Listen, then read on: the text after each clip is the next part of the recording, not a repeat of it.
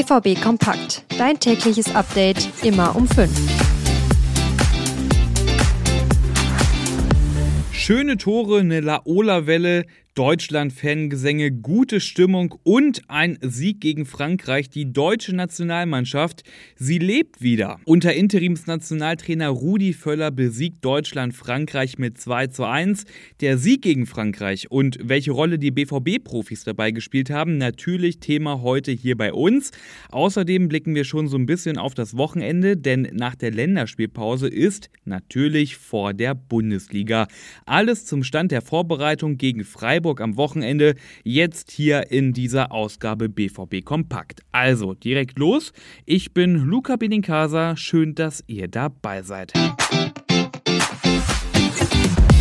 So eine gute Stimmung beim Spiel der deutschen Nationalmannschaft, die gab es schon ewig nicht mehr. sechzigtausend Zuschauer gestern Abend in Dortmund im Signal Iduna Park haben da richtig Stimmung gemacht. Klar, die haben auch endlich mal wieder ein gutes Spiel der deutschen Nationalmannschaft gesehen. Das Ergebnis, das hat mit zwei zu eins gepasst. Viel wichtiger aber eigentlich als das Ergebnis, finde ich zumindest, war der Auftritt der Mannschaft. Und der hat endlich mal wieder gepasst. Gegen einen Top-Gegner wie Frankreich war Deutschland von Anfang an gut im Spiel, aggressiv in den Zweikämpfen, nach vorne, da ging es schnörkellos und strukturiert. Und auch hinten hielt der Laden über weite Strecken dicht. Also wirklich, das war ein ganz anderes Gesicht als noch unter Hansi Flick gegen Japan. Ich finde es immer wieder crazy, was ein Trainerwechsel in was für einer kurzen Zeit auch bewirken kann. Man hatte das Gefühl, es stand wieder eine Mannschaft und auch eine Einheit auf dem Platz gestern.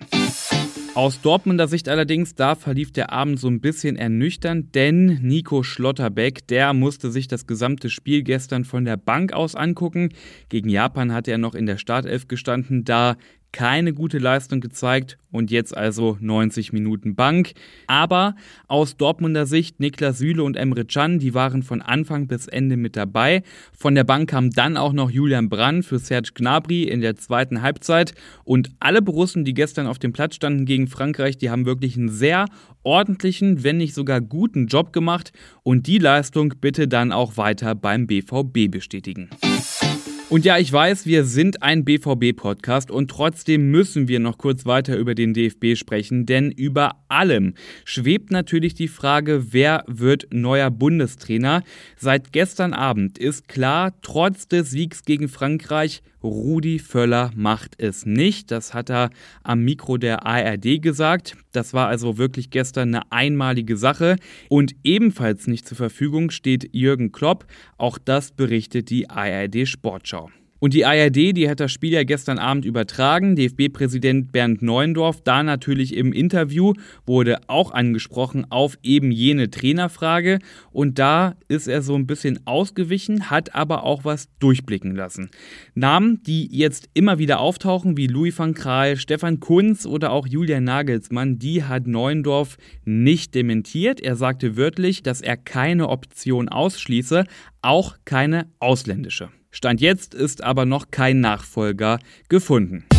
Tja, und im Schatten des Länderspiels, im Schatten von dem Flick-Rauswurf, da haben beim B V B die Vorbereitungen auf das nächste Bundesligaspiel begonnen. Es geht ja am Samstag um fünfzehn Uhr dreißig gegen den S C Freiburg.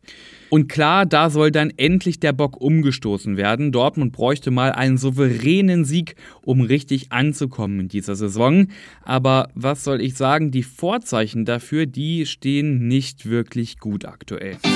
Und das liegt eben an der Länderspielpause, denn vierzehn Nationalspieler, die waren bzw. sind immer noch für ihre Länder im Einsatz. Beispiel Sebastian Haller oder auch Rami Benzebaini, die werden erst am Donnerstag wieder zurück in Dortmund erwartet. Tja, und einen Tag später, am Freitag, geht's dann schon nach Freiburg. Das sind natürlich keine optimalen Vorbereitungsbedingungen.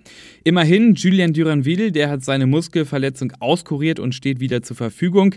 Anders sieht's dagegen aus bei Niklas Füllkrug, der musste ja vorzeitig abreißen von der Nationalmannschaft. Ob er es wieder schafft bis Samstag, dahinter steht noch ein Fragezeichen. Und das war's mit dieser Ausgabe B V B Kompakt. Lasst gerne Bewertung da und folgt dem Podcast in eurer App, weil dann verpasst ihr auch keine Episode mehr. Ich bin Luca Benincasa und morgen früh gibt's hier wieder die neuesten Infos.